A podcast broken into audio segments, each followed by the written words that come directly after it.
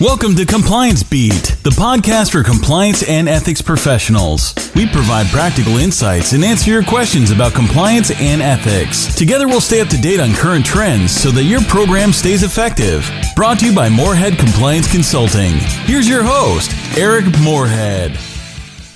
So, just what is a risk based training program? That's a question that's come up recently a couple of different times, and I've had some conversations about, so I thought it would be a good topic for us to discuss today. But before we jump in, uh, for the last time, I'm going to plug the Updating Your Code of Conduct Best Practices webinar I'm doing with the Clear Law Institute tomorrow, February 28th at 3 p.m. Eastern Time. We're going to be talking about how you review your code of conduct, what the expectations are, some strategies for uh, tackling a code of conduct revision project. I try to make it uh, as practical as possible and give you real uh, ideas about how to go about these uh, type of projects. So please, please uh, join us if you can. You can go to clearlawinstitute.com and search my last name or updating your code of conduct and get the information. But I'll also will put the information, uh, the web link in the show notes for this podcast. And as always, uh, please, if you haven't subscribed to Compliance Beat, we'd sure love it if you would. Um, if you have any kind of feedback for us, comments, suggestions for future podcasts, we're always interested in what our dear listeners uh, are interested in and, and want to make sure to provide some commentary, some insight uh, and some information about the topics that you're most interested in. Though, and as I said, the one that I'm uh, going to be speaking about today, and that's risk-based compliance training, is uh, a topic that's come up quite a bit recently. And I think again, um, we're still we're almost through uh, the the getting into the, the the the last part of the first quarter of the year. Uh, people are planning to roll out uh, uh, new initiatives, including training initiatives here. I think it's fairly common for those things to come out early summer or uh, in the fall. Um, you know, people try to avoid high summer. So uh, if you're going to roll out your training uh, in the first half of the year, you're trying to do it pretty quickly uh, to avoid those summertime months. Uh, so I think it's uh, topical to talk about uh, training, and it's uh, also topical to talk about uh, risk-based training. Uh, risk-based training. where does that come from? Well, the the Department of Justice, in particular, has talked about having a risk-based compliance program generally for several years now, and many of their informal uh, commentaries and settlement agreements, DPAs, NPAs, that sort of thing.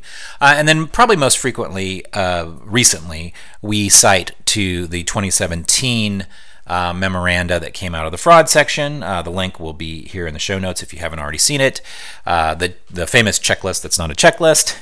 Uh, there's a whole section on training and communication in that document, and I think I, I've done prior podcasts where I kind of go through rather quickly and talk about the different sections. And I thought it was probably time to come back and talk not only about the uh, the memo and uh, part six, which is training and communication, a little bit more uh, specifically, but also just generally talk about best practices around uh, what risk based training might be and what the expectations might be.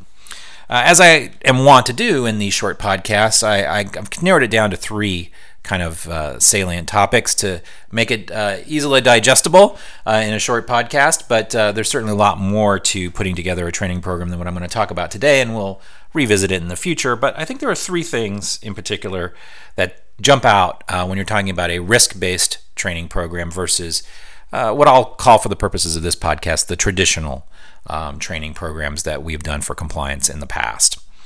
Uh, the first is uh, this focus on having a tailored program, and that's the uh, term that's used in the guidance.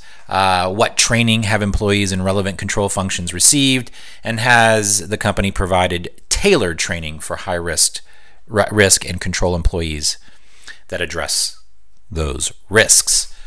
Uh, so tailored uh, to me, and uh, I, I, think it's not uh, specifically defined here, but I think what the expectation around tailored is, is that it uh, the training that is provided actually addresses the function of the employee that's being trained, their role, the risks they specifically face.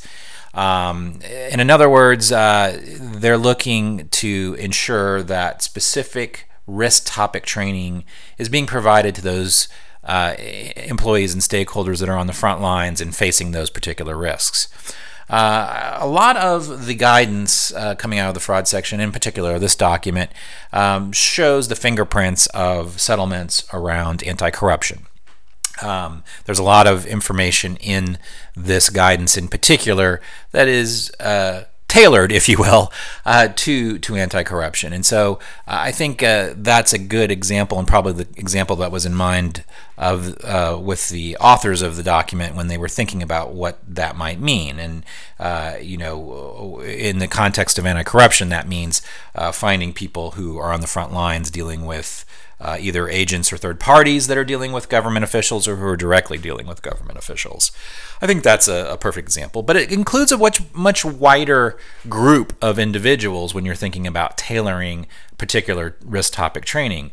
Uh, in anti corruption, again, as an example, that's going to include uh, people in the accounting department, uh, the people that you would expect would uh, be have to be on the alert to look for red flags in uh, for instance, uh, receipts or or or uh, expense reports and that sort of thing. So uh, tailoring for the role, uh, tailoring for the risks faced. Uh, I think tailoring also though uh, for the um, the other characteristics, the other demographic characteristics of your employees. the most obvious one being language.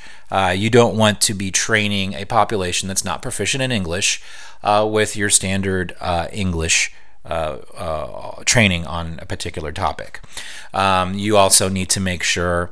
Uh, I think tailoring also needs to take into account their educational background of the of the particular person or stakeholder that you're trying to train.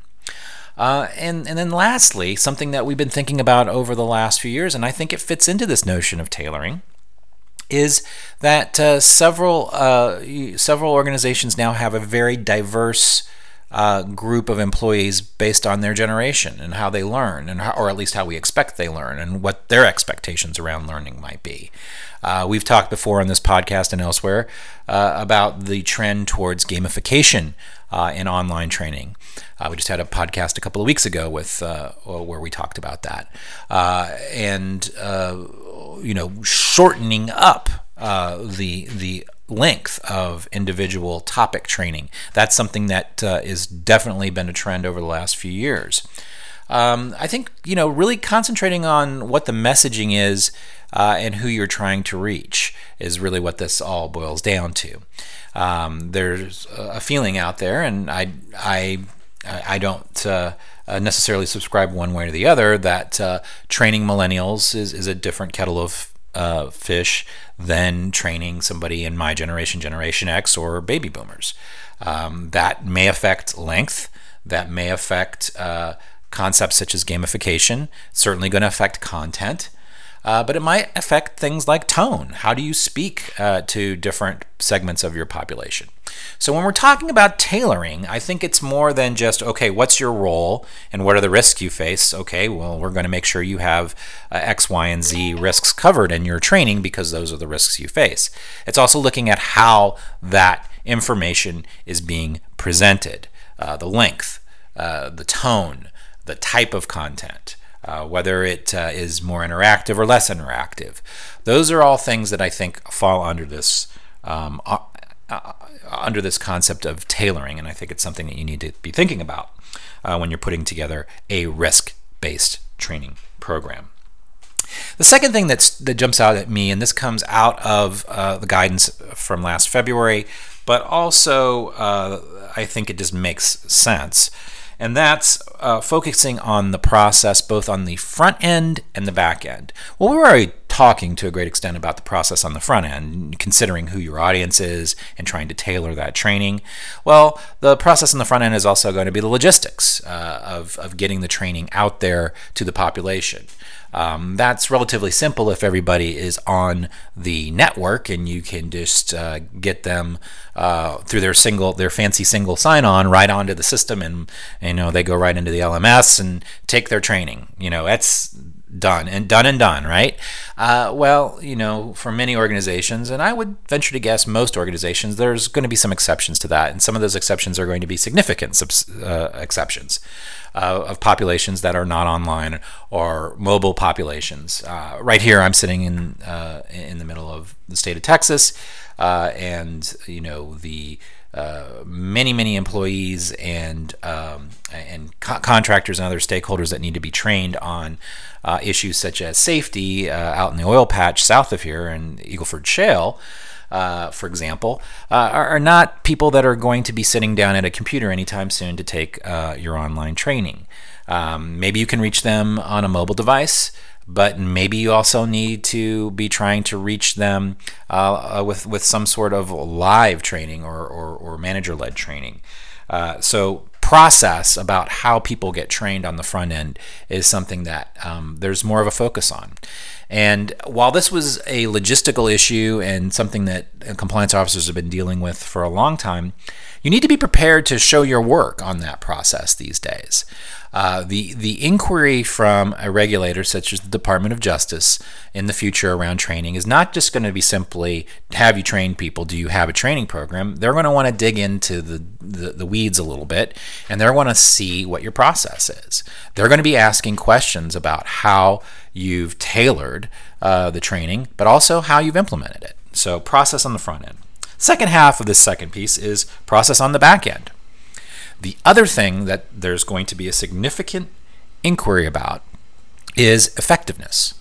They're not going to accept uh, your um, uh, uh, having trained uh, a, percentage of the population, whether that's 90% or 99.9% or whatever it is, uh, as as a uh, indication necessarily of the effectiveness of that training.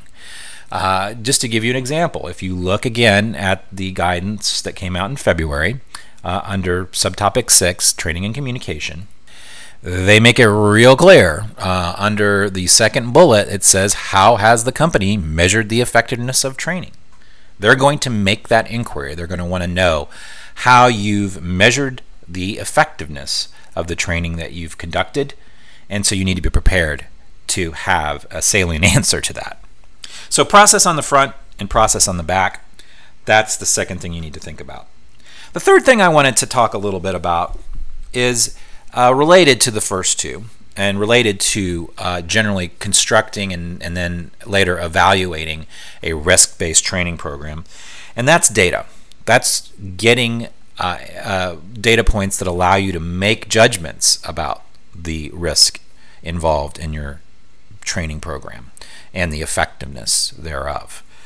Uh, you don't get there. You don't have a risk based program unless you use data. And this is a, a big failing of many, many training programs traditionally. Things are changing and things are changing rapidly, and almost all of the major uh, training providers, third party training pro- providers that are out there, are, are now providing a lot more data uh, so that you can make those evaluations both on the front end and the back end. Uh, but uh, there's still a significant number of organizations out there who really the only data point that you that they capture about their training is completion rate. Now, I want to be clear. I don't think uh, completion rate is an uh, unimportant uh, number to keep track of, and you certainly certainly gives you a sense of how effective your um, uh, mobilization and coverage uh, of getting the training out there and returned is. So it's it's a it's a metric, but it's not the only metric that's out there. The expectation is that you're going to be gathering more data about uh, how quickly, uh, for example, uh, differing employees uh, complete a certain part of the the training. Uh, most training these days, or many training packages these days, have queries not just at the end, but throughout the, the training process to gauge uh, understanding and retention. So you're going to have many more metrics around understanding and retention uh, than you would have had traditionally 10, 15 years ago. That's, I think, uh, a, much better window on whether the training is effective.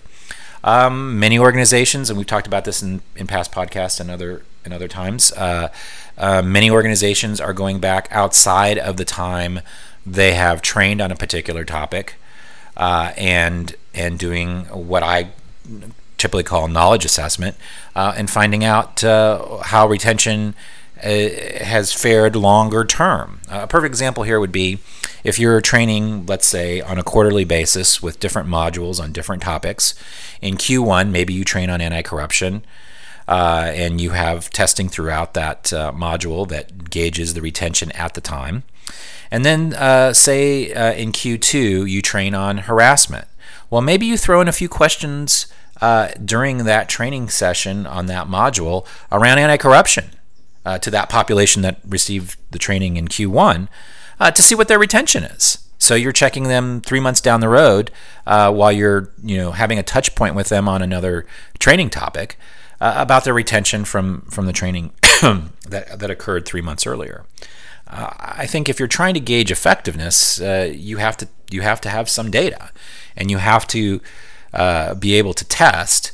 Uh, you know, the most valuable data about effectiveness of training, I think, is is is getting it from uh, the population, um, and, and and that might also be things like holding focus groups or doing excuse me, doing uh, independent surveys at different times, not only about the, the knowledge retention, the, the, their their their um, uh, retention of of the information that you provided, but also their perspective about the training. Was the training too long? Was the training uh, helpful? Did, did you did you find the, the, the mode by which you were trained to be uh, efficient? Uh, you can ask questions around efficiency and um, sort of soft questions about their perceptions of the training. Uh, that, that's going to help you uh, further refine and build uh, a, a, more effective training solution in the future. So, um, querying the, the, the population that you're training, both on their knowledge and on their perceptions around the training process itself, can be invaluable. And that's the kind of data that I think you need to be collecting, and that it, there's going to be an expectation that you're going to collect.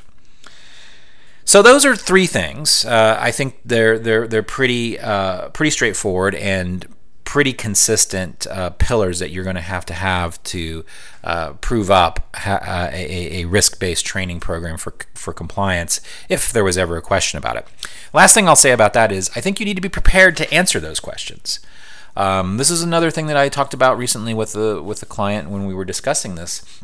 Is uh, just as you have a uh, a, a, program in place for um, business continuity should something happen, I think you need to uh, have thought about these questions beforehand and have the data ready to go uh, to, to answer questions that the board of directors might have or that uh, uh, other internal stakeholders might have or certainly external stakeholders that you know want to make queries about how you're training your population on these important risk topics. So I, I wouldn't. I would say that it's something that you want to regularly c- collect. You want to have your process that we talked about documented. You want to sh- be able to show how you've tailored uh, your your program, and you want to be able to uh, have the data that you've collected uh, that that helps prove up effectiveness uh, ready at the hand at any time to to provide. So I hope that's helpful. Um, I think we're uh, uh, probably going to be talking more and more about training. Uh, this is a fast moving target. Things are changing quite a bit um, just in the four or five years uh, since I joined the prior training organization that I used to work for. The, the universe has turned over. Um, the kind of training that was you know standard best practices for compliance five years ago is is worlds away different these days. And and I, and I expect it's going to continue to change. And we're going to continue to see see this kind of blurring of the lines between formal training and informal communication which I think is a good thing because it makes it more likely that we're focusing on both which we need to do Um, so until next time, uh, please, uh, as I said, subscribe to the podcast. Get in touch with us if you have any questions or comments. Uh, please join us tomorrow uh, if you're available and you need to get some CLE or CCB credits. Uh, at the Clear Law Institute, we're going to be talking about code of conduct, and we're going to have some other interesting things that we're going to be announcing here in the next few weeks. Uh, so stay tuned, and thank you very much. Thanks for listening to Compliance Beat. Check out our website, compliancebeat.com. This podcast is brought to you by Moorhead Compliance Consulting. Be sure to check us out at moorheadconsulting.com.